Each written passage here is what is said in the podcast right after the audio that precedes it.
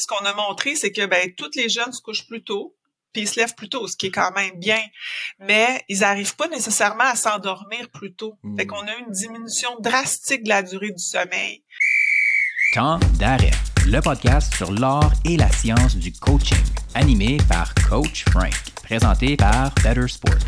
Bienvenue à Temps d'arrêt. Épisode 90. Sommeil des adolescents, différence entre les garçons et les filles, horaire d'entraînement et stade de sommeil avec Geneviève Forêt, PhD. Bonjour tout le monde, c'est Coach Frank qui est avec vous. Mon travail lors de temps d'arrêt, eh bien, c'est de déconstruire l'art et la science du coaching, ou au moins tout ce qui s'y rapproche, parce que le but derrière mes efforts professionnels, eh bien, c'est de contribuer au développement d'un environnement de qualité pour nos entraîneurs et entraîneurs francophones à travers le monde. Je pense sincèrement que le podcast contribue à faire ça, en plus d'aider au développement de toutes les personnes qui font partie du système sportif. Si tu es un nouvel auditeur ou une nouvelle auditrice de temps d'arrêt, eh bien, je t'invite à t'abonner, évaluer et commenter le podcast sur ta plateforme préférée.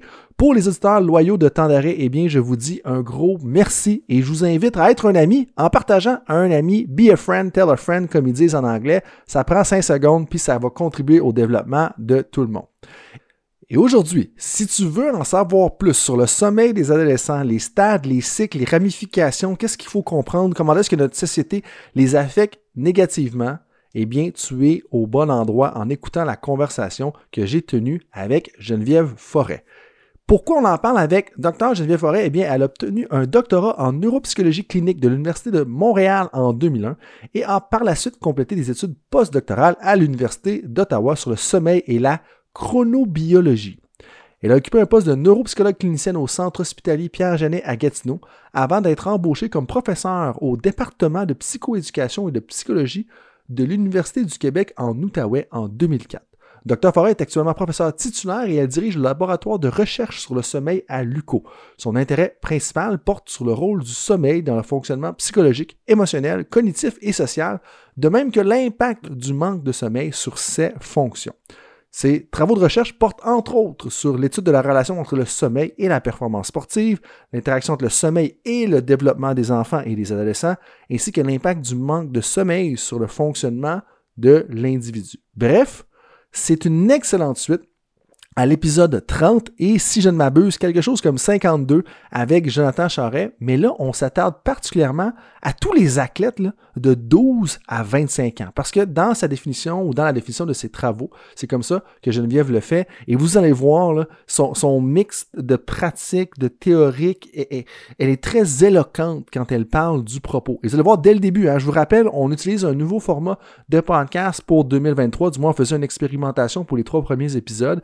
Et comment ça fonctionne? C'est que je pars l'entrevue, et puis graduellement, quand la conversation allève, je pars l'enregistrement officiel. Donc, on, rentre en plein milieu de conversation. Et vous allez voir, là, ça commence très fort avec euh, Geneviève de, son éloquence. Et par le fait même, j'ai même pas eu besoin de faire euh, l'introduction officielle. D'ailleurs, au départ, on parle de l'enjeu du sommeil dans la société, la façon dont c'est perçu. Ensuite, on enchaîne avec la particularité du, du sommeil chez les adolescents et comment est-ce qu'on devrait adapter la gestion des programmes sportifs en fonction de ça? Et on termine avec les différences entre les filles et les garçons, ainsi que les questions éclairs. Donc, je pense que ça fait le tour. Ça devrait être très riche pour tout le monde qui est impliqué euh, dans la gestion d'un programme sportif. Je pense que c'est des choses qu'on devrait tous se poser, euh, voire même qu'on devrait peut-être euh, finir nos pratiques à 10 heures du soir plutôt que de les commencer à 6 heures. Bref, je vous invite à portez attention à, toute la conversation que j'ai adorée avec Geneviève Forêt. Donc tout le monde là-dessus, je vous dis merci d'être avec moi dans l'aventure Temps d'arrêt et bon podcast.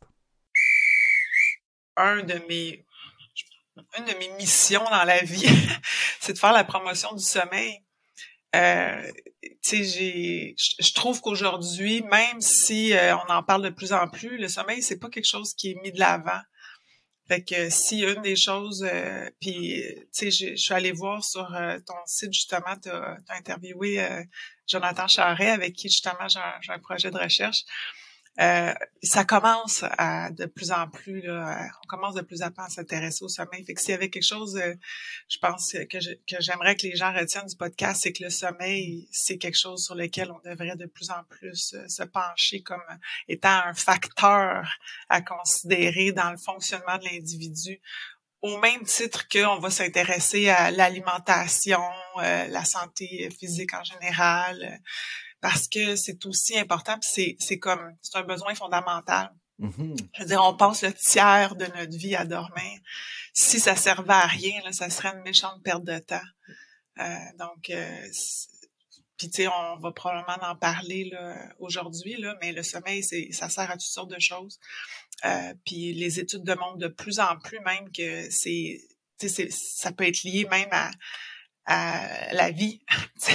si tu manques de sommeil chroniquement pendant ta vie, il y a une étude récente qui a été euh, qui a été publiée qui a montré que à long terme, ça peut être associé à la mort. Mmh.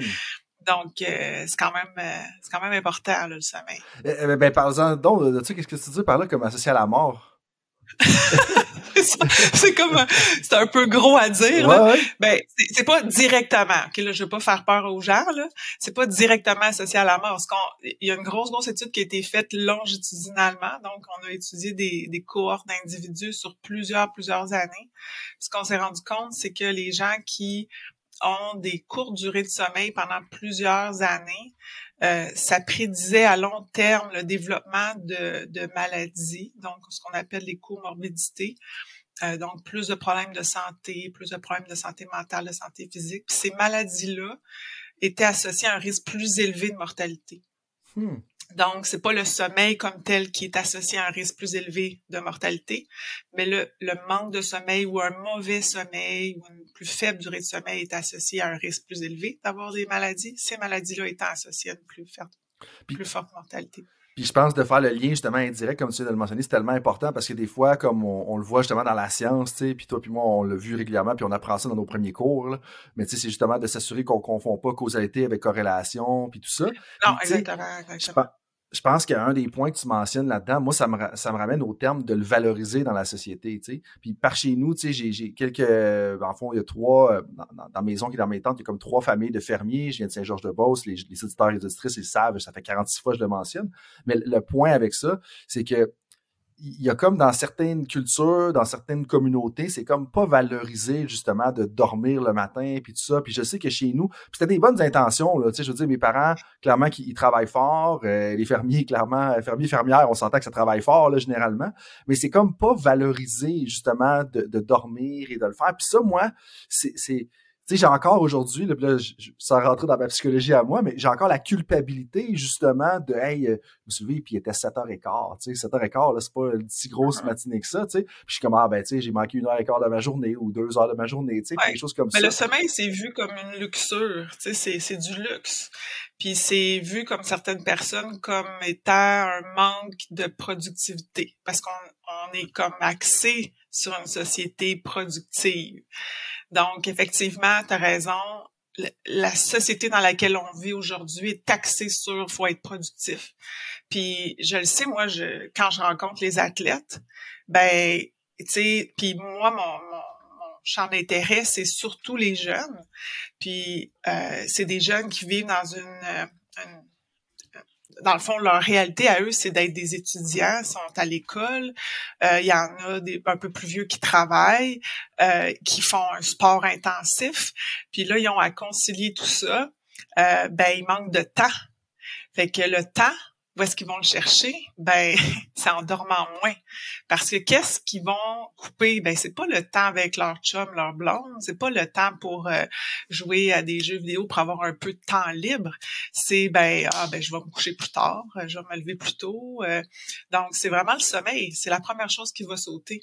Mm-hmm. Donc, parce que le sommeil, c'est vu comme du luxe, c'est comme un extra. Puis c'est quelque chose que tu peux toujours couper dedans, justement, alors que c'est comme on devrait juste faire avec le fait qu'on n'a pas 24 heures par jour, on en a 16 si mes mathématiques sont bonnes. Mais, mais là, tu, tu me disais, tu parlais euh, comme justement aux jeunes athlètes, tu leur parles de quoi? Qu'est-ce que tu veux dire? Ben, J'en parle de quoi? Ben, tu disais comme tu, tu, parles aux athlètes, que tu les rencontres, puis tout ça, comme est-ce que c'est pour ben, dans le cadre de mes projets, là. Oui, dans le cadre de mes projets. Ouais. Parce que c'est sûr que moi, comme je dis, mon objectif, c'est de faire la promotion du sommeil. Donc, dans le cadre de certains projets euh, où justement j'ai eu à rencontrer des jeunes, on essaie de comprendre c'est quoi leur réalité, c'est quoi l'impact du sommeil, on essaie de caractériser leur sommeil, voir qu'est-ce qui se passe, est-ce qu'ils ont. Parce que à la base, faire l'activité physique, c'est bon pour le sommeil Hein? C'est le meilleur remède pour euh, régler des difficultés de sommeil, d'être actif physiquement et tout ça.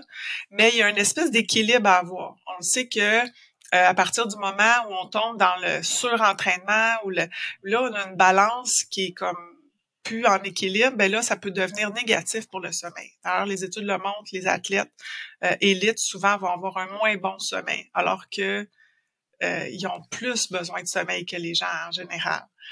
C'est un peu paradoxal. Fait que moi, mon intérêt, c'est d'aller voir chez les jeunes comment ça se passe. Puis là, on peut embarquer sur le sujet qu'on veut, c'est qu'est-ce qui se passe chez les jeunes? Les jeunes adolescents, leur sommeil, déjà, c'est le bordel. Il se passe toutes sortes de changements à l'adolescence qui ont un impact à la base sur le sommeil. Fait qu'eux, ils ont une réalité vraiment particulière.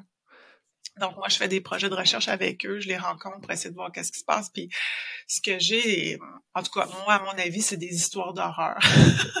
je me dis, mais comment ils font Bon, c'est sûr que ma réalité à moi comme adulte, c'est très différent parce que j'ai pas la même capacité d'adaptation qu'un jeune de 15 ans. Euh, fait que mon point de vue est peut-être biaisé parce que je fais référence à ma propre réalité de, de, de femme de beaucoup plus vieille. Mais quand même, à 15 ans, quand j'entends ces jeunes athlètes-là qui, qui ont à, fournir un effort soutenu dans leur sport, à fournir un effort soutenu à l'école, euh, puis à performer, puis à subir la pression à la fois dans leur sport, puis à la fois dans leurs études, plus tous les changements biologiques qui viennent avec la puberté, euh, c'est surhumain ce, qui, ce qui est exigé d'eux. Puis quand tu parles d'histoire d'horreur, euh, qu'est-ce que tu veux dire par là? Parce que, tu sais, justement, non, mais ça, ça a mais tu sais, je me préparais pour la conversation, puis là, j'étais comme, hey, c'était quoi ta vie comme adolescent, tu sais?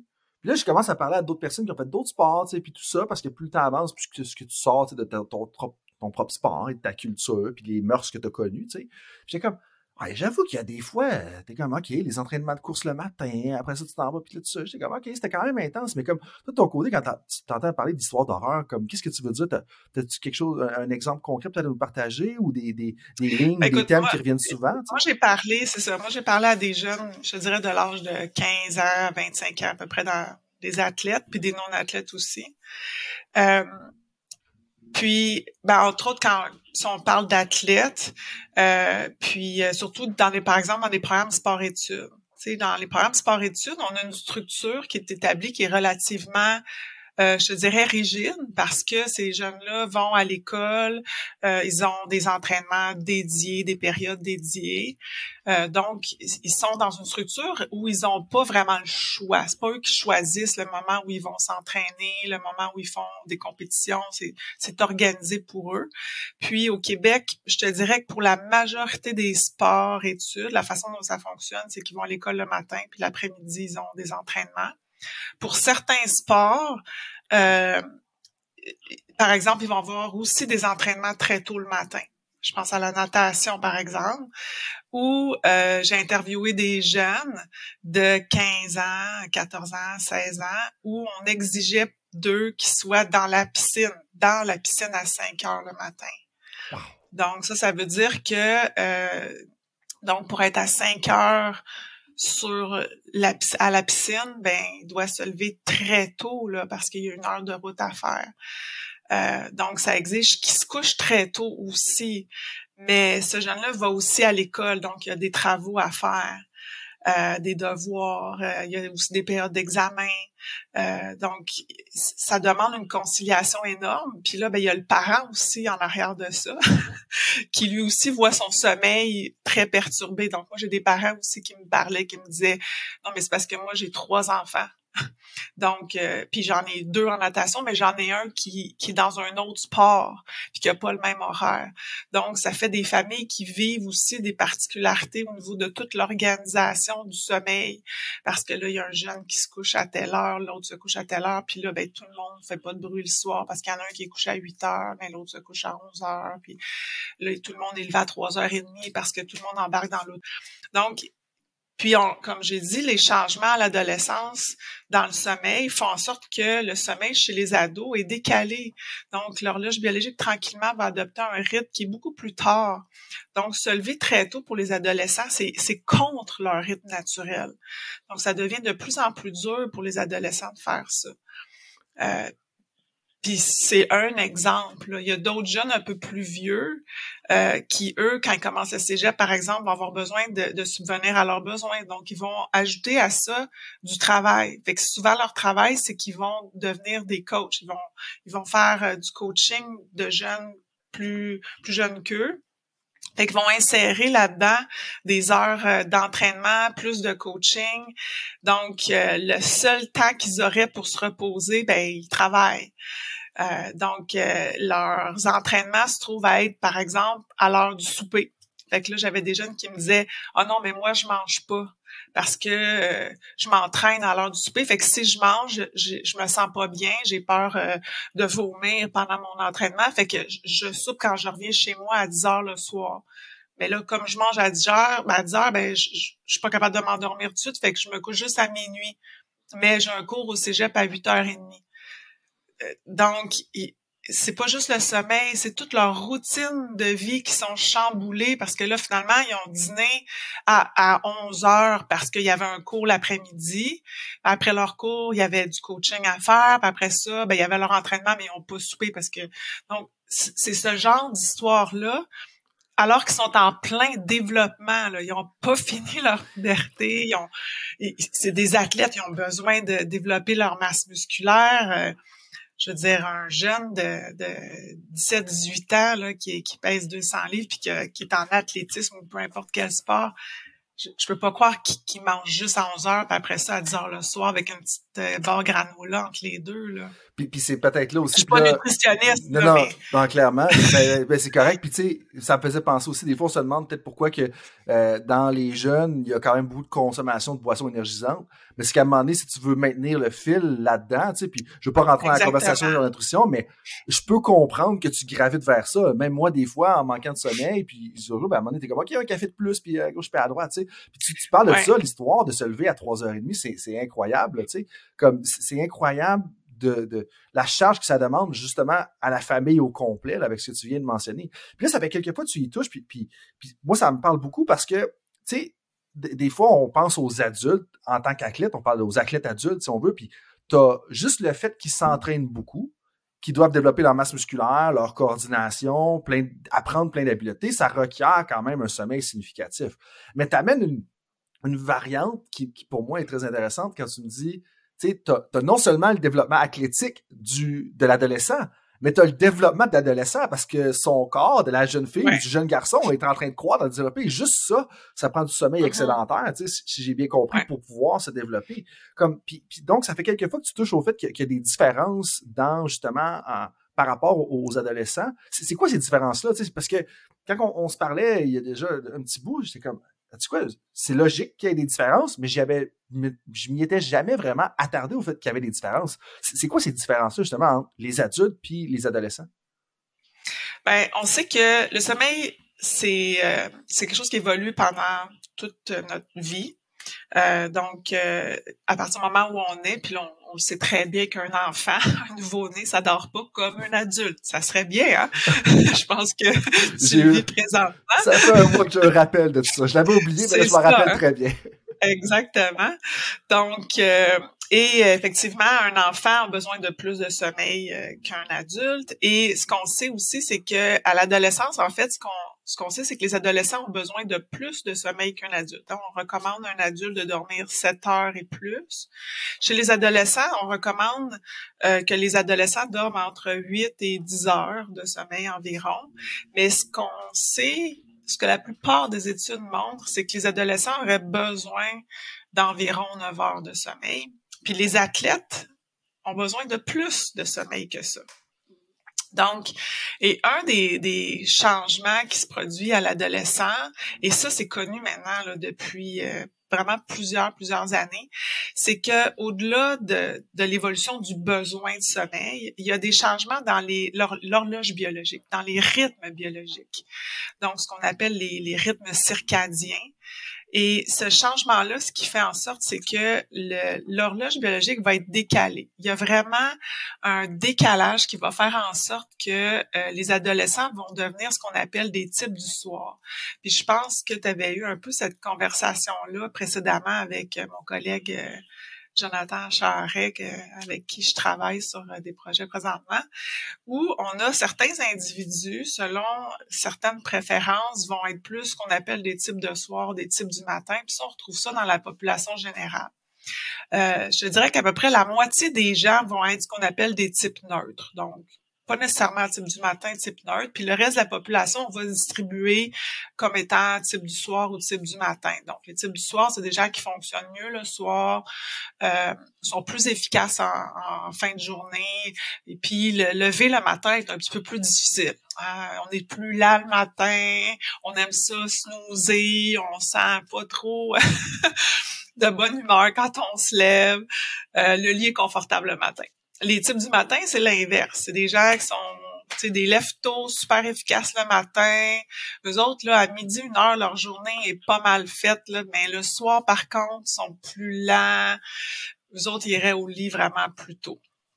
Chez les ados, ce qui se produit, puis euh, c'est un phénomène universel. On a trouvé ça dans toutes les cultures, sur toute la planète entière, et même chez les animaux. Donc, c'est vraiment un phénomène ouais, des, des, les, des adolescents animaux. Là. Donc, c'est quelque chose qu'on a vraiment trouvé de façon universelle. Il y a un décalage vers un type de soir, puis même un type de soir extrême. Donc, euh, l'espèce de mythe qu'on a ou l'image qu'on a des adolescents paresseux ou euh, qui, qui brettent dans leur lit le soir, qui veulent pas se coucher, puis qui sont sur leur cellulaire à chatter là, tard ou qui jouent aux jeux vidéo puis qui, qui veulent juste pas se coucher c'est c'est pas c'est pas ça qui fait qu'ils veulent pas se coucher, c'est qu'en fait ils ont pas de signaux biologiques qui leur envoient là, euh, des signaux au cerveau pour dire ben va te coucher. C'est vraiment au niveau physiologique, leur corps est décalé. Ils n'ont pas de signaux qui leur disent qu'il faut qu'ils aillent se coucher. Puis on parle d'un délai moyen de deux heures. Donc leur corps est fait naturellement pour aller se coucher vers 11 heures, minuit, se lever le matin vers 8 heures le matin. Wow. Donc, ça, ça devrait être normalement euh, ce rythme-là. Puis on dit que ça peut commencer aussitôt que vers l'âge de 10 ans, 11 ans. OK. Euh, donc, ça peut commencer très tôt. La moyenne, c'est vers 12 ans. Et, ici, il y en a certains qui vont peut-être réagir. Ça se poursuit, cette, euh, cette lancée-là ou ce décalage-là, jusque vers l'âge de 19-20 ans. Donc, ça, ça, se poursuit vraiment très tard. Euh, ça commencerait plutôt chez les filles. Donc, on pense à ce moment-là que ça pourrait être lié vraiment au début de la puberté parce que les filles commencent leur puberté plus tôt. Ça, et ça, ça reviendrait, si on veut, euh, ça, ça se renverserait vers l'âge de 19 ans, 20 ans chez les filles, puis vers l'âge de 22, 23 ans pour les garçons. Donc, c'est pour ça qu'on dit que c'est vraiment comme une espèce de changement à l'adolescence, parce que c'est pas c'est pas une transition vers l'âge adulte. C'est pas quelque chose vers lequel euh, c'est un chemin qui nous amène vers un chronotype ou un type adulte. C'est vraiment une période, un bump in the road. C'est comme quelque chose qui se passe à l'adolescence et on va revenir à un type plus neutre à l'âge adulte. Par contre, il y en a qui vont adopter un, style de vie, des habitudes de vie qui va venir exacerber ce type de soir-là. Donc, les jeunes vont se mettre, comme tu disais tantôt, à consommer des boissons énergisantes, à jouer à des jeux vidéo tard le soir. Puis tout ça, ça vient exacerber ce type de soir-là. Et ça, ça peut aussi maintenir un type de soir extrême plus tard à l'âge adulte, puis même provoquer ce qu'on appelle un, délai de phase. Donc, ça va faire des adultes qui vont être encore des types de soirs extrêmes, puis qui vont peut-être avoir de la misère à ce moment-là à fonctionner plus tard parce qu'ils vont être trop des types de soirs extrêmes. Tu parles de tout ça. D'un, pour moi, c'est révélateur. J'entends des histoires de parents qui ont des adolescents, puis je me rends compte, là, je suis en train de me dire, si tu as des adolescents ou des jeunes adolescents de 10, 11, 12 ans à la maison, comme certaines personnes dans mon entourage, et que tu leur demandes d'aller au lit à 7 h, 8 h, 8 h 30, c'est peut-être un peu, je vais pas dire naïf, parce que les gens font le mieux qu'ils connaissent avec leur situation, puis tout ça, ça, serait un peu trop euh, euh, catégorisateur, si on veut. Mais, mais peut-être que c'est le temps, justement, de parler de tout ça, puis de leur renvoyer, puis leur partager le lien, parce que juste, il y a deux exemples qui viennent en tête qui sont assez frappants. Euh, mais la question qui me trotte dans la tête depuis qu'on est parti un peu dans, ce, ce volet-là, c'est est-ce qu'il y a des hypothèses qui expliqueraient pourquoi ça se passe, ça, à l'adolescence. Tu sais, y a quelque chose dans l'évolution de l'humanité qui a amené au fait qu'il y avait un avantage de, sélection, tu sais, par rapport à ça? C'est, la première chose qui me trotte en tête. Ça ne servira à rien euh, comme entraîneur, mais pour moi, je suis juste curieux de le savoir. Ben, on se pose toute cette question-là. à quoi ça sert? Justement parce que, dans le fond, c'est temporaire. C'est comme si c'était temporaire, puis on revient à un type plus neutre. Euh, les chercheurs n'ont pas la réponse euh, présentement du pourquoi ça se produit. Euh, on ne sait pas la cause. En fond, la question, c'est la ça vient de où? C'est pourquoi la cause? Euh, il y a certains chercheurs qui ont lié ça à ce qu'on appelle en anglais le neuronal pruning. Donc, dans le fond, c'est l'élimination de certains neurones dans le cerveau. On fait un ménage des neurones dont on n'a plus besoin dans le cerveau. Fait y a une espèce de changement qui se produit, mais écoute, euh, on n'a pas la réponse présentement à la raison pour laquelle euh, ça se produit comme tel, là, au niveau euh, évolutionniste comme tel. quand, tu parles de, du ménage, tout ce que je vois, moi, c'est la séquence dans Inside Out, quand t'as la jeune adolescente, là, tu sais, puis Inside Out, je sais pas si ça dit quelque chose, le, film avec les émotions dans le cerveau. là, j'ai juste l'image des, des cinq îles de personnalités qui, là, se déconstruisent, puis il y en a cinq nouvelles qui apparaissent qui sont plus complexes. Uh-huh. Fait que, tu sais, moi, à partir de maintenant, comment je vais me l'expliquer, c'est un peu ça, c'est qu'ils ont besoin de plus de temps parce qu'il y a littéralement des îles qui s'écroulent puis qui se rebâtissent. Là, citez-moi pas ou citez pas Geneviève du moins pour ce, volet-là euh, du podcast. Mais là, t'as parlé du décalage des phases. Mais un, autre chose, puis tu sais, oui, j'en ai parlé avec Jonathan, mais, l'idée de t'inviter, euh, d'ailleurs, euh, bienvenue officiel, même si on est, on est officiellement très, quand même assez de loin déjà en conversation. Le, but de t'avoir, c'était d'aller encore un petit peu plus loin, justement par rapport aux adolescents, parce que je me suis rendu compte avec le temps qu'il y a quand même beaucoup de personnes qui écoutent le, le balado, qui travaillent au quotidien avec des adolescents, des personnes entre 12 et 25 ans. On, va le catégoriser au sens large dans, dans ce sens-là. Puis si j'ai comme, oui, il y a un décalage des phases, mais est-ce qu'il n'y a pas une différence, si j'ai bien compris, ma mémoire me sert bien, euh, est-ce qu'il n'y a pas une différence au niveau des cycles de sommeil également, dans la structure du sommeil en tant que tel, ou c'est vraiment juste une question de décalage? Tu veux dire au niveau des différents stades de sommeil? Oui, c'est le premier temps que j'aurais dû utiliser. Oui, c'est ça. Hein? Parce que quand on parle de cycle de sommeil, on fait référence aux différents stades de sommeil dans lesquels on passe pendant la nuit. Parce que quand on dort, on passe à travers quatre stades de sommeil et ces quatre stades-là vont se répéter en cycle pendant la nuit. Euh, en fait, il n'y a pas beaucoup de différence dans les cycles ou dans les stades de sommeil. À partir de l'âge de deux ans, OK, on a à peu près les mêmes stades de sommeil jusqu'à l'âge de 70 ans. Donc, il n'y a pas beaucoup de changements. Euh, un peu. OK, donc on va avoir un peu plus de sommeil profond, plus jeune, puis ça, ça va diminuer tranquillement, mais pas tant que ça. Euh, les, changements dans les stades de sommeil, euh, au niveau, par exemple, du sommeil paradoxal, qui en anglais, on appelle ça le rapid eye movement sleep, euh, va ça va aussi un peu diminuer en vieillissant. Mais c'est pas ça qui est le plus drastique comme changement au cours de la vie. Les changements qu'on va voir, c'est vraiment plus au niveau comme je l'ai dit, à l'adolescence, entre autres au niveau des rythmes euh, circadiens. L'autre changement qu'on voit à l'adolescence, c'est une résurgence ou une augmentation des difficultés de sommeil.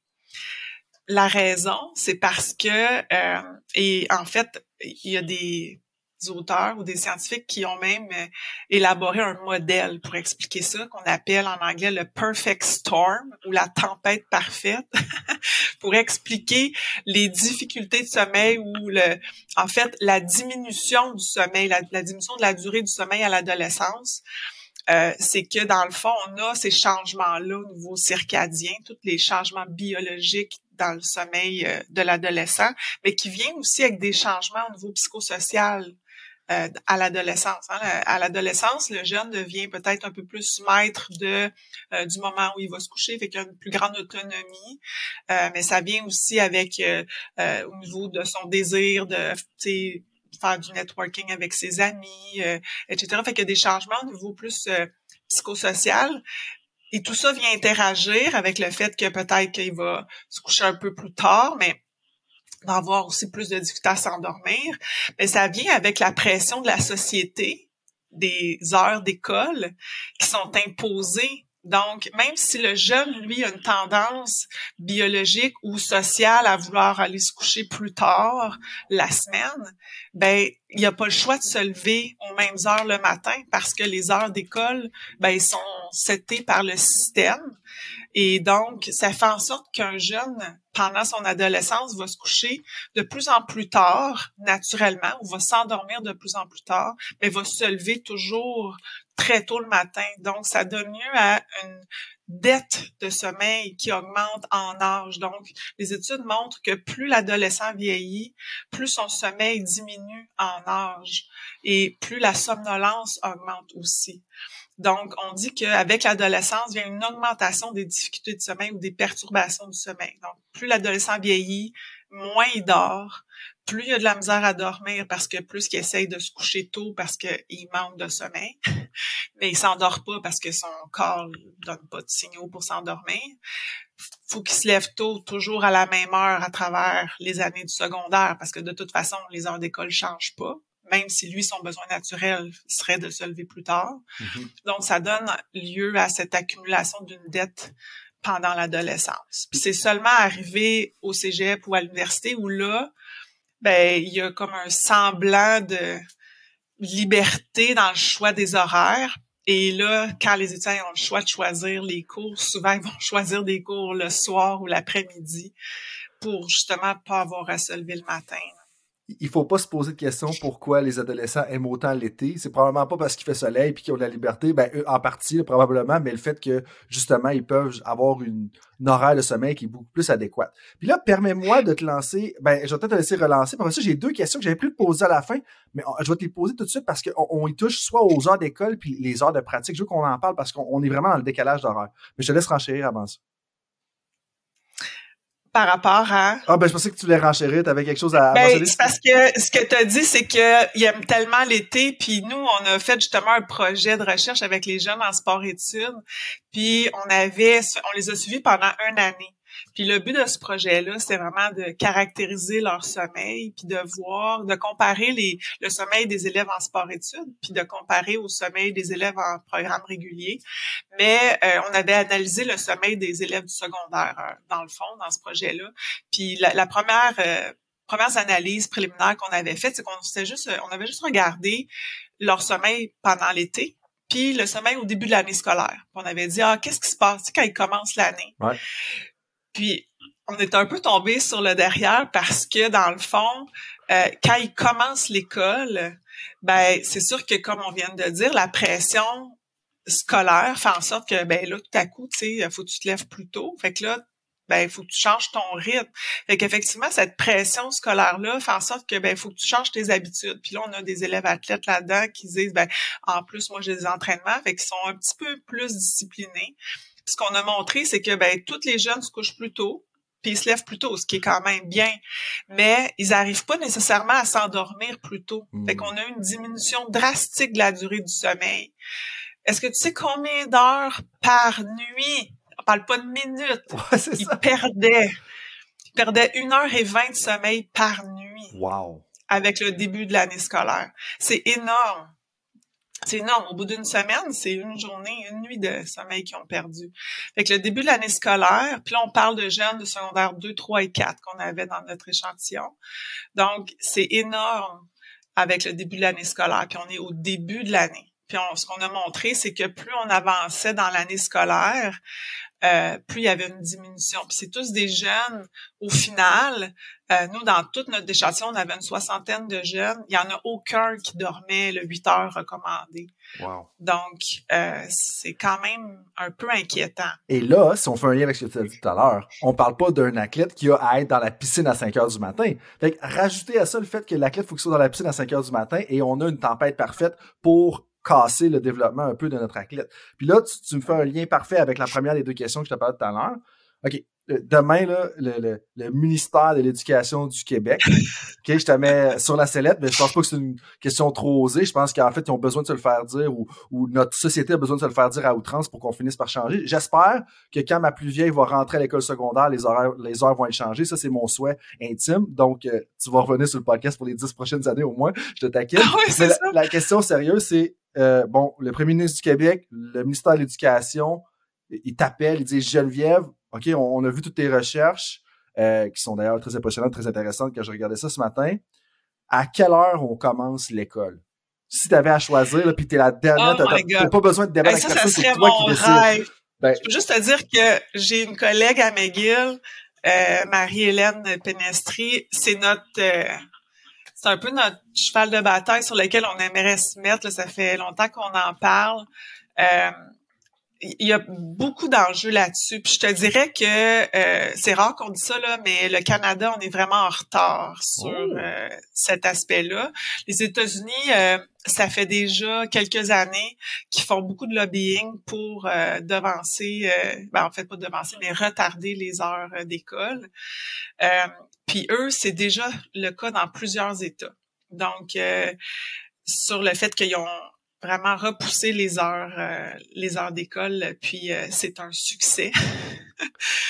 Euh, mais il y a des enjeux dans le sens où le système scolaire est offert à des jeunes, mais il est géré par des adultes. mhm.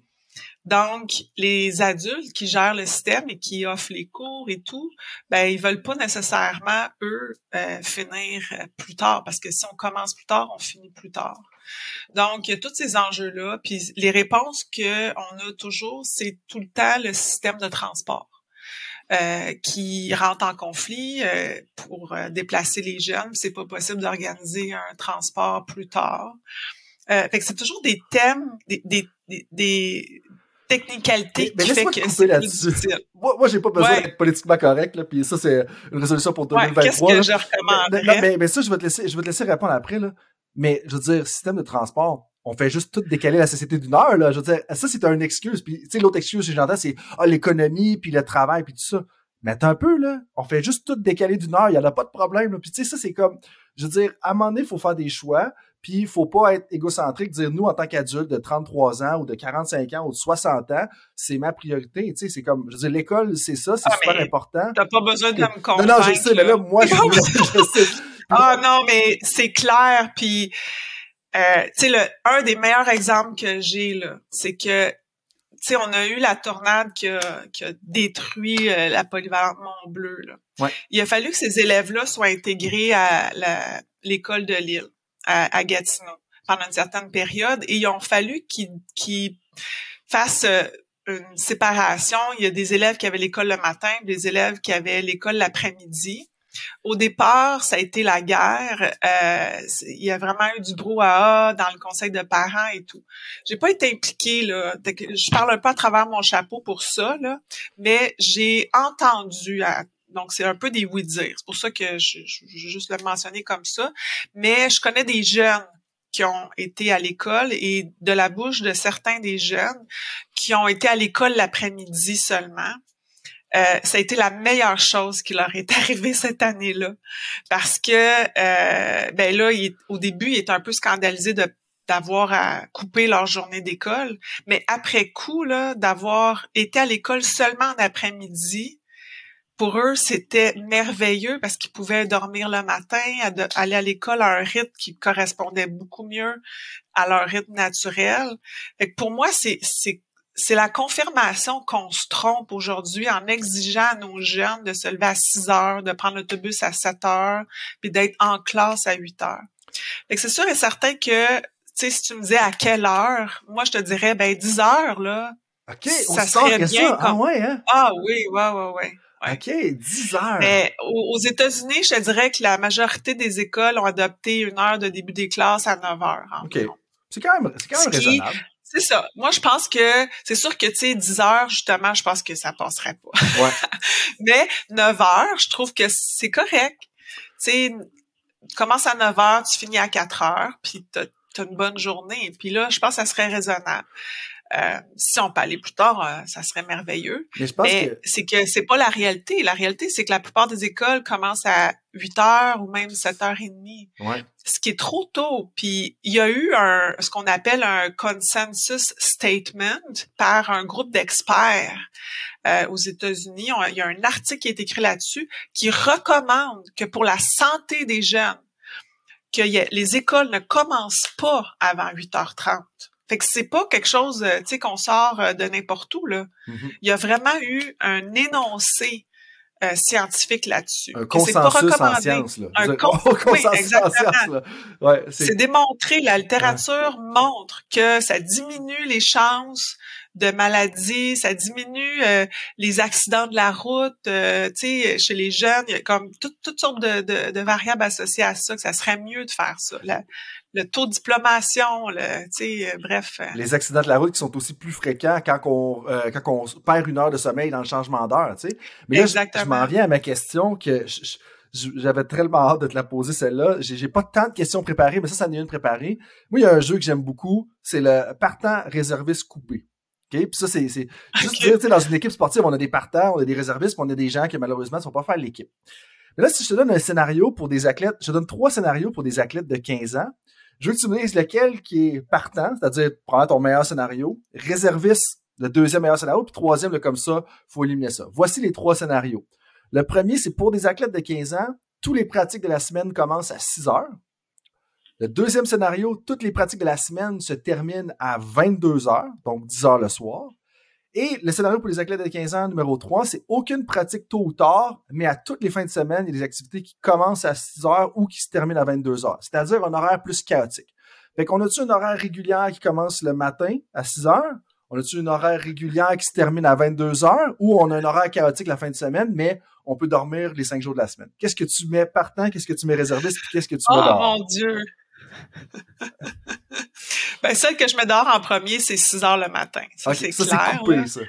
C'est coupé, puis tu sais les raisons on les connaît, c'est que euh, le pire moment, puis ça c'est c'est vraiment tous les âges, pas juste chez les adolescents, le pire moment pour s'entraîner, compétitionner, faire l'activité physique, c'est le matin très tôt.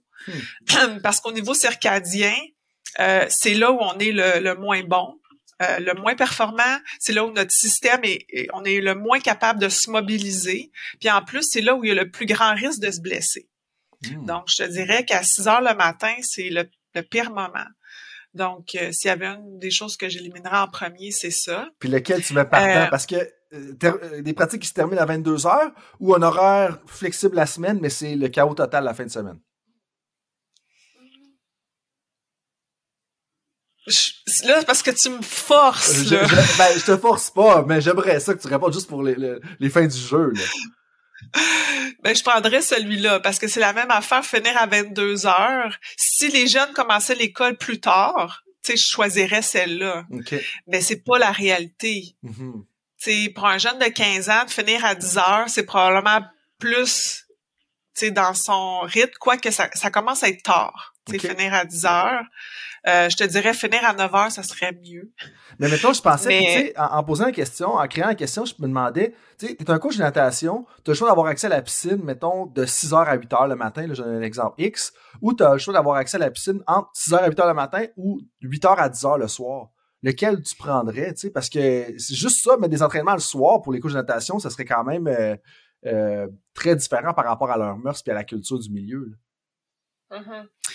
Euh, sais, on dit toujours que chez un adulte, quand on donne des recommandations, c'est pas d'activité physique le soir, d'entraînement le soir, Mm. ni tôt le matin. Tu sais, le meilleur moment pour s'entraîner, c'est en fin d'après-midi. Euh, puis la raison pour laquelle on dit de pas s'entraîner le matin, ben, tôt le matin, c'est, je viens de te le dire. Euh, puis s'entraîner tard le soir, le problème, c'est que euh, quand on s'entraîne tard le soir, tu sais, euh, ou en fait proche du moment où on devrait aller se coucher, c'est que l'entraînement va augmenter notre température corporelle, ça va nous activer. Euh, c'est la même chose si on mange très tard. Hein? Ça va activer notre système digestif, euh, ça augmente notre température, ça va nous mobiliser. Et donc, cette espèce de décalage qu'on a de, de nos rythmes biologiques est exacerbé. Ça vient repousser encore plus notre moment d'aller se coucher. Fait que je suis un jeune athlète de, de 15-16 ans qui a déjà un décalage de l'âge biologique, d'aller s'entraîner tard le soir, ben s'il revient, s'il finit son entraînement à 10 heures, bon, on sait très bien que là, il s'en va dans la douche, il jase avec ses chums, il s'en va, il s'en va chez eux, il arrive à 11 heures, qu'est-ce qu'il va faire? À 11 heures, il va manger. Mm. Ah, Après l'entraînement, il mange. Puis là, il mange pas juste une petite carotte puis un céleri, là. Un jeune hein? garçon, un garçon adolescent, je m'en rappelle de mes années. Ma mère a trouvé que le frigidaire, je l'ai vidé assez rapidement. J'imagine que ça va être la même chose de ton côté. Euh, c'est ça. Ouais, ça risque d'être peut-être accroché euh, un gros McDo en s'en venant ou une pizza, ben non, arriver à la maison puis se faire un, un, gros sandwich ou peu importe. Et ça, ça va déranger le sommeil aussi. Je comprends. Et qu'il y, a ces éléments-là à considérer. Puis ça, j'avais déjà un athlète qui m'avait dit, ben moi, j'ai pas le choix. Là. J'ai, j'ai, été dans une équipe de hockey, puis eux, ils jouaient justement jusqu'à 11 heures le soir. Mm-hmm. Fait que là, il revenait, puis lui, il avait faim, fait qu'il mangeait. Fait que là, ce qu'on avait dit, c'était comment on pouvait justement essayer de jouer un peu sur son alimentation pour euh, minimiser un peu euh, l'impact sur euh, le sommeil d'après parce que c'est c'est pas juste l'entraînement, c'est toutes les habitudes qui viennent autour de ça. Là. si tu arrives chez toi après ton entraînement, puis tu allumes toutes les lumières dans ton appartement, puis tu la musique au bout, puis là tu sais euh, c'est ben c'est pas nécessairement productif à un bon sommeil par la suite là. Ouais, non, je te suis. Il faut il faut setter le mood un peu là. ben tout à fait, puis tu sais des fois tu vas faire un soit que tu vas faire une compétition sportive ou tu vas faire une activité, puis là tu es comme un peu trop là, justement pour aller coucher, ça m'est arrivé dans la dernière semaine, justement. Puis euh, c'est là qu'il faut faire un rappel que euh, dans mon cas, avec trois enfants en bas de 5 ans, euh, faut pas faire d'activité trop stimulante. Là. Rendu 8h30, 9h, il faut, faut mettre ça sur le break un, petit peu. Mais ceci étant dit, dans tes études, là, puis euh, il y, y, en a quelques-unes qui sont très intéressantes. Un, un, des titres qui m'a accroché, j'ai lu le résumé d'ailleurs, c'est Changes in Sleep Habits as a Function of Age in Late Adolescence. Sans te demander de ressortir toutes les trouvailles de l'article juste comme ça. Il y, y, a un commentaire dans le résumé qui pour moi est très intéressant ça parlait comment est-ce que les résultats suggéraient que les habitudes de sommeil étaient différentes entre les garçons et les filles à travers l'adolescence, puis qu'on devrait davantage regarder à ça.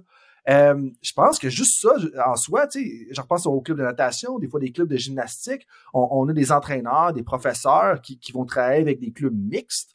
Euh, c'est quand même intéressant d'avoir ça en considération. Fait qu'est-ce qui ressort dans les différences entre les garçons et les filles à l'adolescence? Ben, en fait, c'est euh, quelque chose qui est pas super systématique dans la littérature.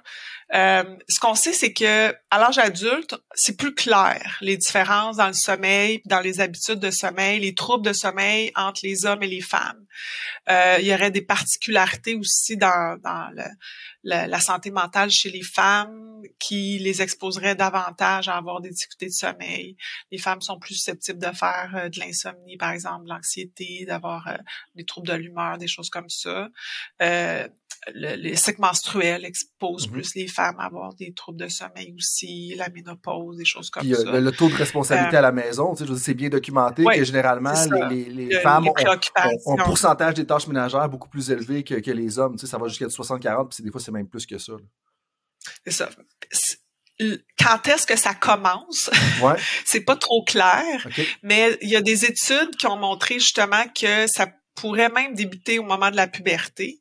Hmm. Euh, puis justement être lié à ça. Ce qu'on voit, c'est justement au moment où la puberté survient chez les filles, il y a comme une augmentation soudaine de l'insomnie chez les filles. Donc, les filles feraient plus d'insomnie.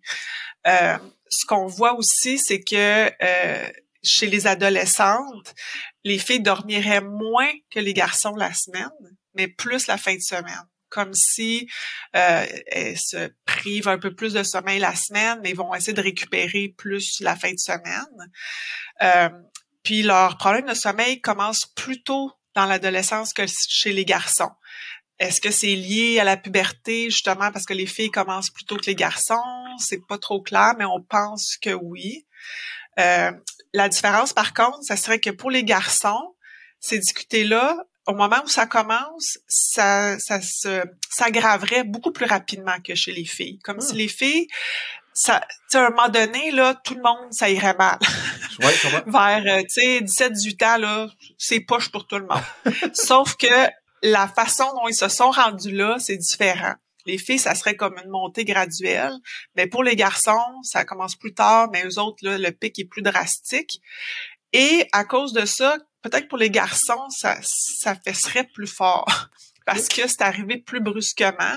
Donc, il y a des études qui ont montré que pour les garçons, euh, il y aurait eu, il y aurait plus de somnolence, plus de plaintes, etc. c'est pour ça que je te dis c'est un petit peu controversé. Moi, ce que j'ai trouvé dans mes études, c'est que nous, on a sondé euh, au-delà de 700 euh, adolescents. Puis ce qu'on a montré, c'est que justement, dans les habitudes de vie, c'est un peu différent. Euh, les filles se plaignaient de plus de problèmes de sommeil. Euh, donc, ils dormaient moins la semaine, plus la fin de semaine, mais ils présentaient aussi plus d'éveil la nuit. Donc, plus de difficultés de sommeil aussi, euh, plus de, plaintes au niveau de l'endormissement, plus de misère à s'endormir. Mais les filles rapportaient aussi plus d'impact de ça sur leurs activités de la vie quotidienne. Hmm. Donc, euh, ils se plaignaient, par exemple, plus souvent de s'endormir en classe que les garçons, euh, d'avoir manqué l'école parce qu'elles étaient trop fatiguées. Ils se plaignaient aussi plus euh, que ça les avait empêchés de faire des activités avec leurs amis parce qu'ils étaient trop fatigués ou d'être moins motivés à aller à l'école parce qu'ils avaient un mauvais sommeil. Donc, plus que les garçons. Puis la particularité aussi qui les distinguait des garçons, c'est que quand on regarde qu'est-ce qui explique ces plaintes-là, c'est que pour les filles, c'est comme si tout ce qui marche pas avec leur sommeil, ou en tout cas plusieurs éléments de leur sommeil expliquent leur plainte, alors que pour les garçons, c'est juste certains éléments.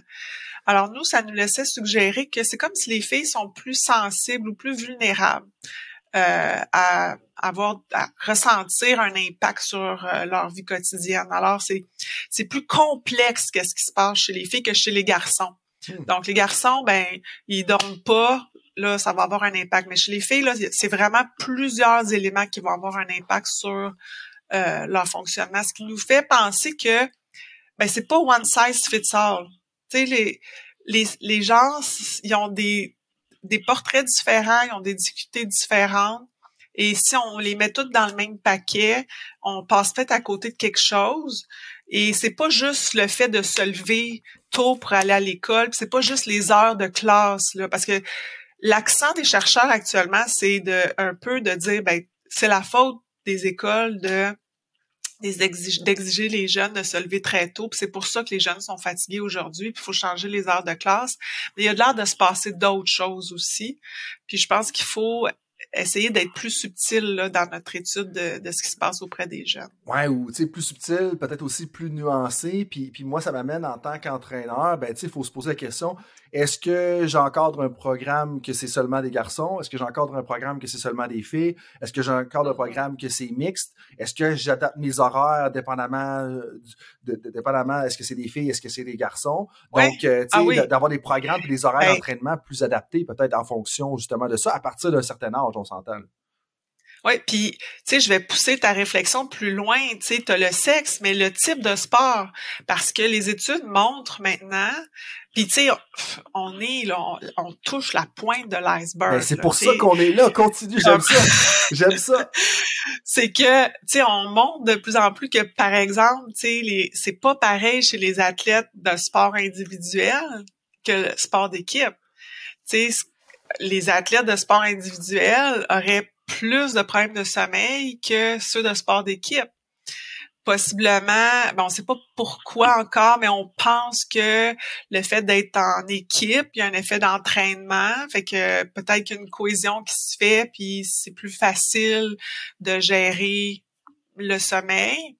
Euh, par contre, paradoxalement, les joueurs de sport individuel sont plus capables de gérer leurs problèmes de sommeil quand ils en ont, alors que les joueurs de sport d'équipe, quand ils ont des problèmes de sommeil, sont pas capables de gérer leur T'es menotté un peu par le calendrier puis le programme de l'équipe, tandis que dans un sport individuel, t'es plus en contrôle de ton horaire. C'est un athlète de tennis, à un moment donné, tu veux sauter un entraînement, tu peux, c'est plus facile de sauter un entraînement quand t'es tout seul. Ben, ils ont, ouais, puis ils ont des meilleures connaissances. C'est comme ah. si le fait possiblement d'être dans un sport individuel, d'avoir un coach attitré, euh, ce qu'on se rend compte, c'est qu'ils sont plus sensibilisés aussi que les athlètes de sport euh, d'équipe.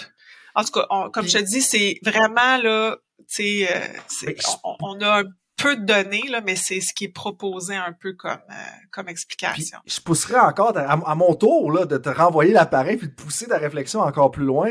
C'est où est-ce que on parle du type de sport, mais nous, dans, dans le coaching, dans, dans, la science coaching, on parle souvent de la famille de sport, ou du moins, moi, c'est le terme que j'ai francisé. Là, je, je, trouve famille, ça parle bien. Puis, tu sais, on, a sport d'invasion, tu peux avoir des sports de glisse, tu peux avoir des sports aquatiques.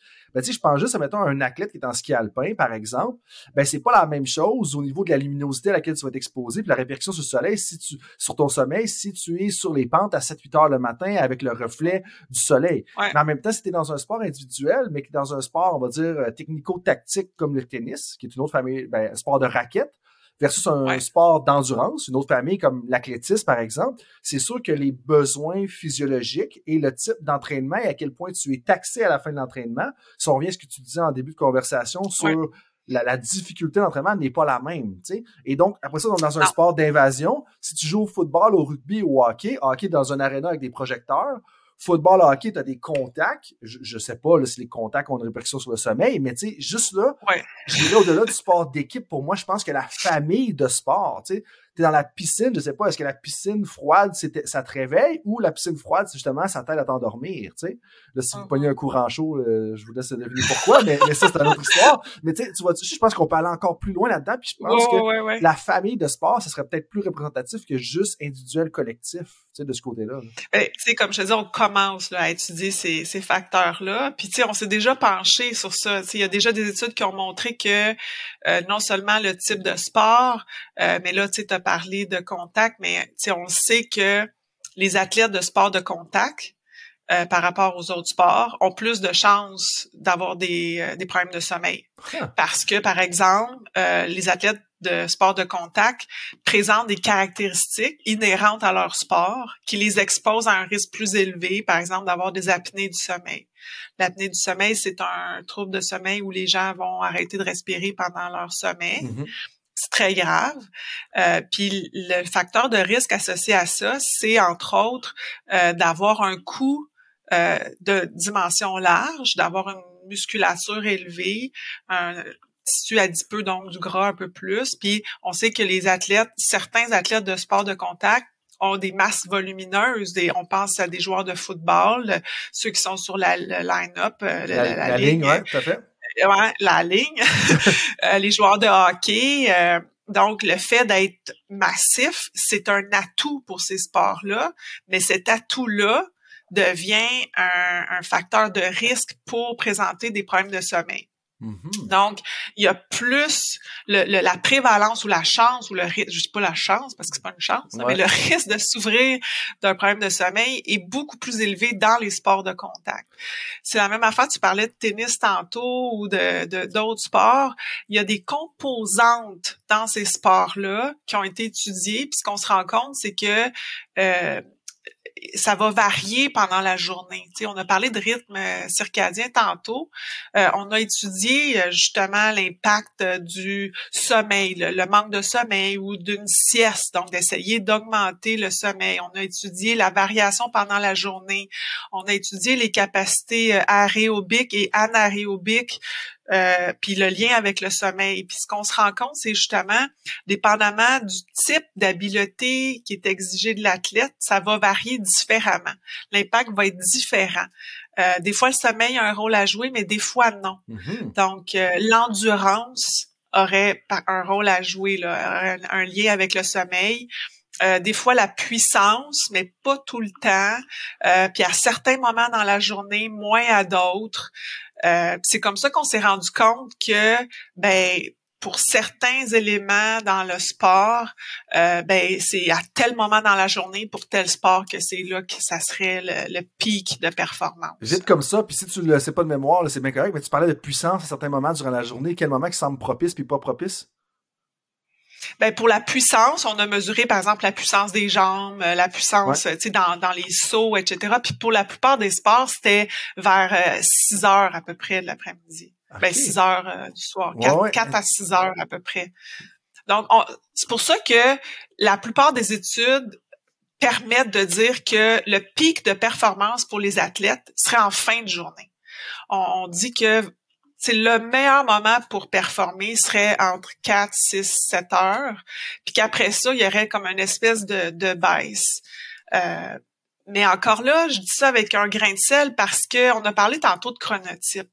Mm-hmm. Et euh, ces études-là font pas nécessairement la distinction dans les athlètes qui ont participé à ces études-là, qui était un chronotype de soir, qui était un chronotype du matin, qui était un chronotype neutre. Puis là, récemment, ce qu'on s'est rendu compte, c'est que un athlète va toujours mieux performer à un moment qui correspond à son chronotype. Donc, mm-hmm. les chronotypes du matin performent mieux plus tôt dans la journée, alors qu'un chronotype de soir va mieux performer plus tard dans la journée. Puis de plus en plus d'études montrent que de façon euh, ben pas paradoxale, mais que il y aurait une plus forte proportion de chronotypes du matin chez les athlètes, plus que dans la population générale. Excuse-moi de t'interrompre là-dessus, mais ça, fait du sens pour moi parce que je, ben, c'est anecdotique, mais tu vas voir le lien avec ce que tu viens de dire par la suite. Ou est-ce que, bon, dans, les dans la dernière année, j'ai travaillé avec un, j'ai collaboré avec un ami médecin qui s'intéresse à l'épigénétique, puis regarder un peu les chronotypes et tout ça. On a fait l'analyse, exemple, de mes chronotypes à moi, puis de mon côté, moi, j'ai le chronotype du matin.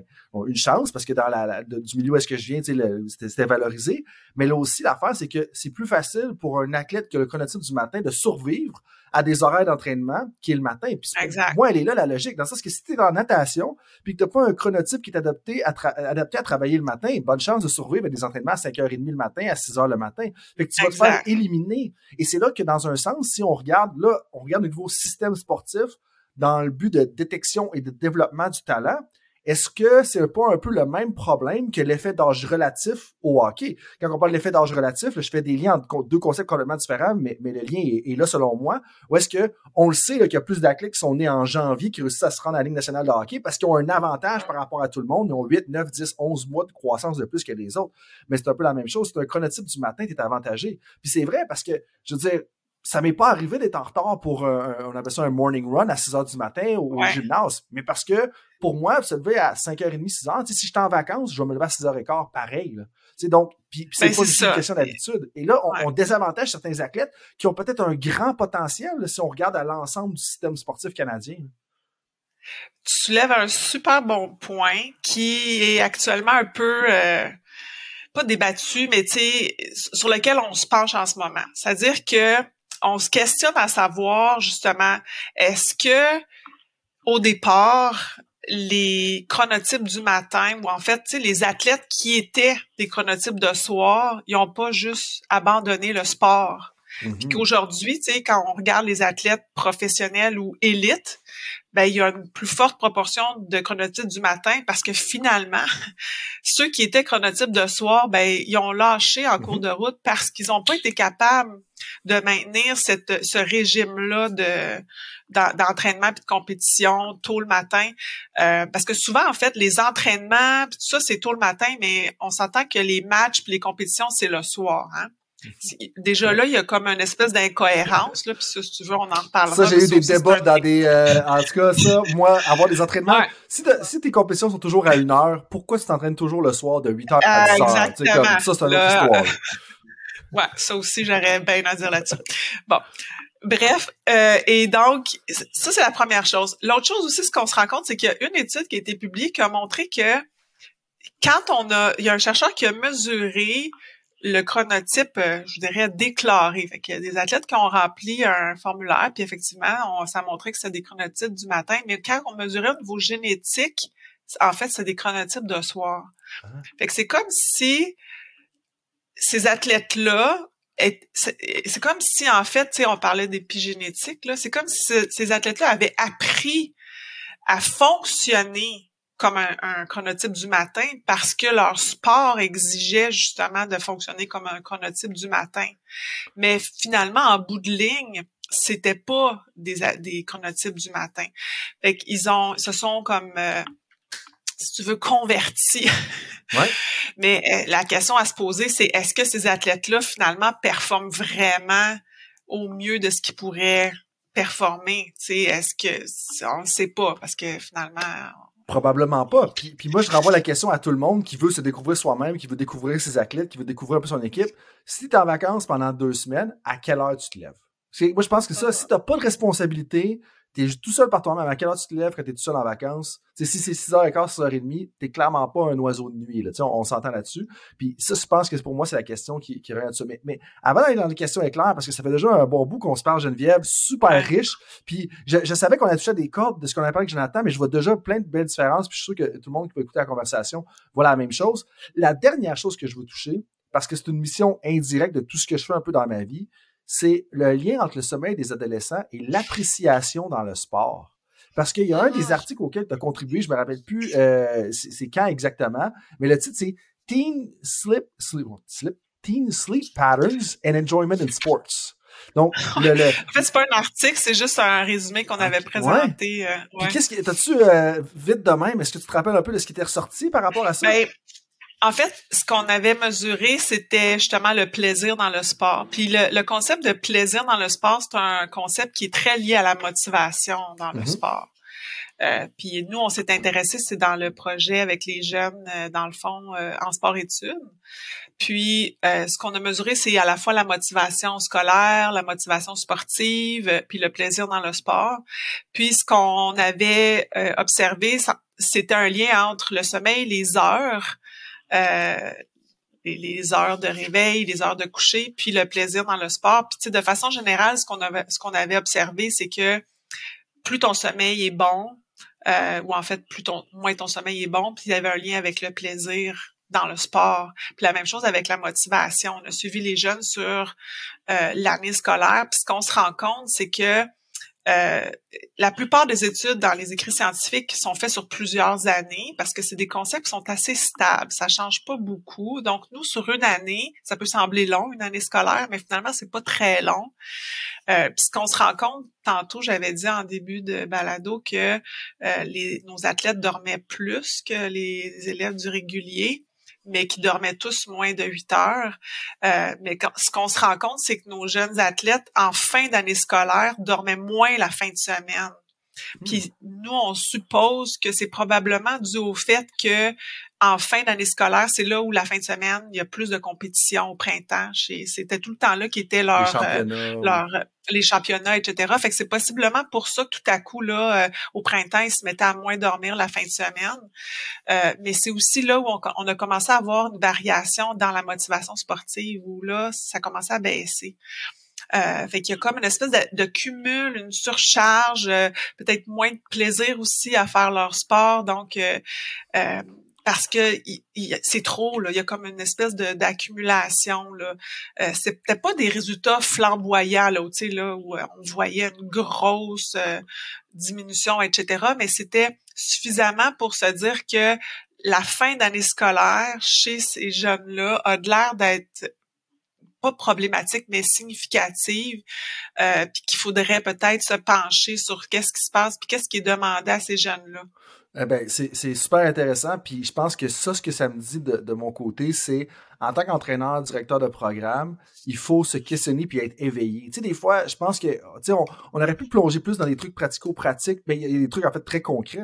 C'est pas ça que je veux dire, mais ce que je veux dire, c'est, OK, qu'est-ce que chaque entraîneur devrait faire dans chacun des programmes? Mais je pense que la première étape, dans bien des affaires, et dont le sommeil, si vous êtes en charge d'un programme sportif dans lequel il y a des adolescents et des adolescentes, c'est d'être éveillé un peu au fonctionnement, à la tempête parfaite, à toutes ces choses-là. Euh, Geneviève, euh, si tu me permets, on va enchaîner avec euh, les questions éclairs. je vais peut-être t'en poser seulement deux.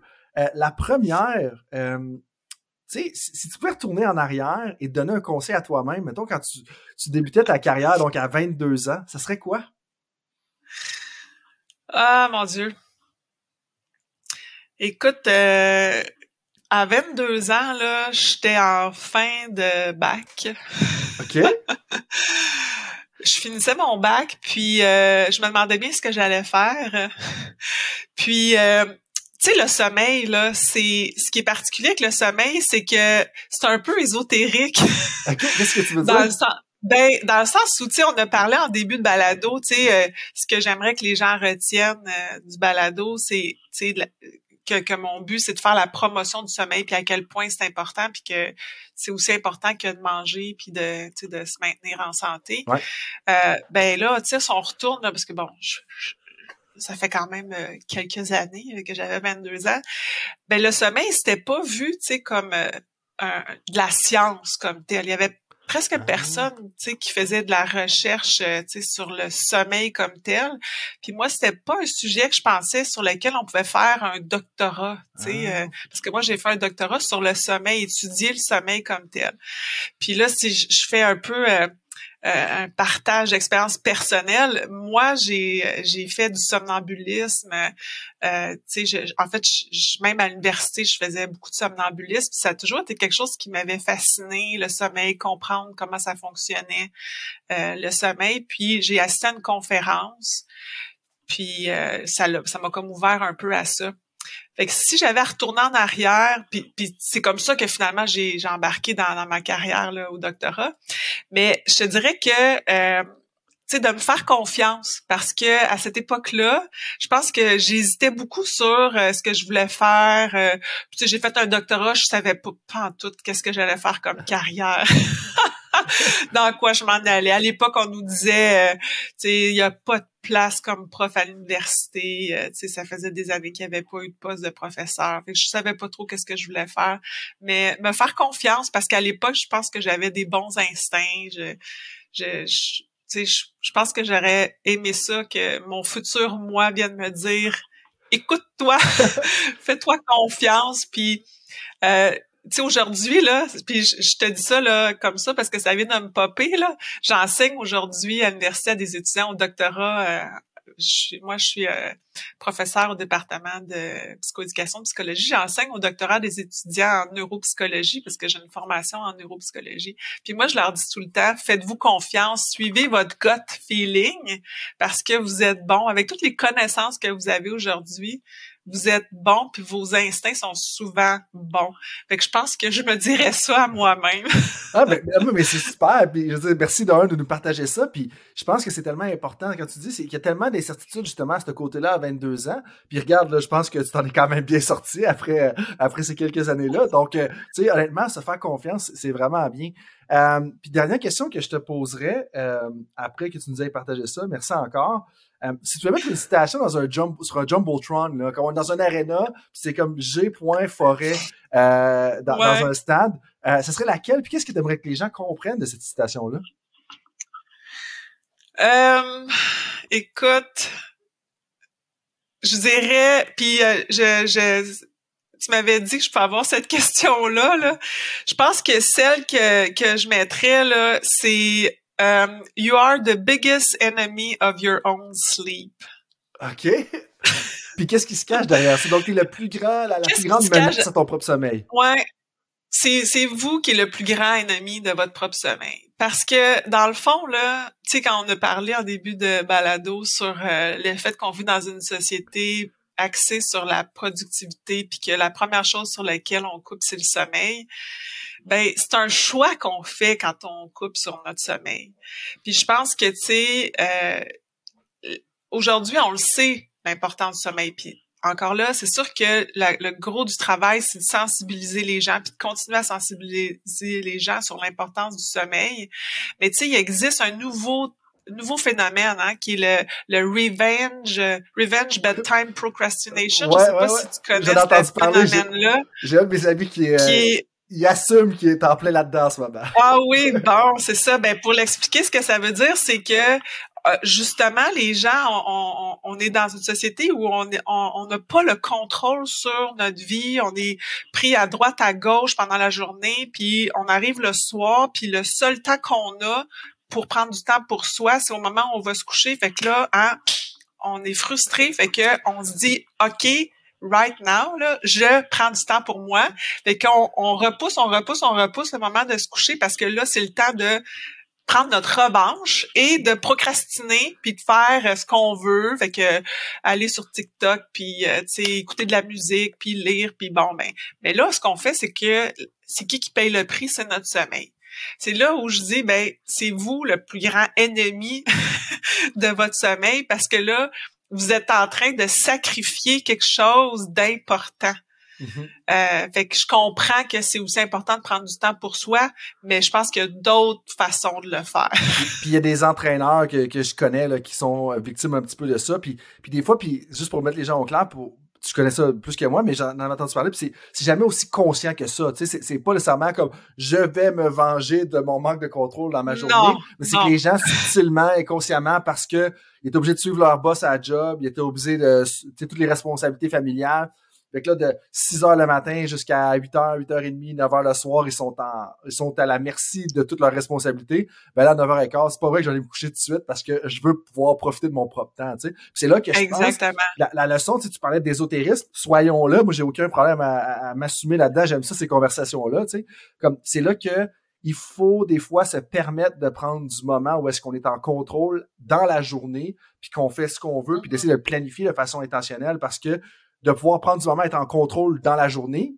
Je sais que des fois, ça peut être compliqué. Ça va te prévenir justement d'aller coucher trop tard parce que tu n'as juste pas eu de contrôle de 6 heures le matin jusqu'à 9 heures le soir. sais. Fait que ça, de, de, planifier des moments où c'est que vous faites que c'est jamais moi, sais, jamais au prix des autres, euh, ben comme ça peut, euh, ça peut être très, très, très important.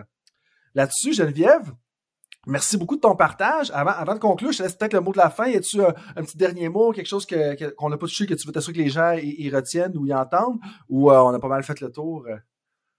Ben, écoute, je pense qu'on a fait le tour, mais tu sais, euh, le, le, sujet qui était euh, abordé, c'était surtout le, sommeil des adolescents. Puis je pense que tu sais, ce qui est à retenir, comme tu l'as dit, c'est pour moi, ce qui est important qu'il soit retenu, c'est le de démolir un peu le, le mythe comme euh, on l'a dit, de, de l'adolescent qui veut pas coopérer, tu sais, puis qui veut juste faire à sa tête. Puis je pense que c'est le nœud du problème vient de là. Tu sais, le, le, coach ou le parent qui veut imposer son modèle ou son sa façon de fonctionner aux jeunes, c'est pas nécessairement gagnant. Mm-hmm. Puis sais, on a déjà fait des interventions, que ce soit auprès d'athlètes ou auprès de jeunes, puis quand les, les, les, parents ou les coachs shiftent leur perspective, puis se mettent à la place du jeune, puis commencent à intervenir d'une manière différente, ben c'est gagnant-gagnant. Fait que je pense que ça serait ça, là, je pense, le message à retenir de, tu sais, de, de, t'a parlé tantôt, là, de tes trois scénarios, là il y en a aucun pour moi là, qui fitait là, tu sais. Fait quand je dis de shifter un petit peu ta façon, tu comme entraîneur de penser, ben c'est ça de dire OK, ben vraiment mes scénarios, ma façon dont je fonctionne, ça fit pas avec puis tu sais, on parle de jeunes, là. Ben, les jeunes, pour moi, ça va jusqu'à 25 ans, là. Mm-hmm. Fait que, tu sais, moi, mon intérêt, là, présentement, je travaille avec des, des athlètes, là, ça va de 12 ans jusqu'à 25 ans, mais j'en ai un groupe d'athlètes, là, de 23, 25 ans présentement.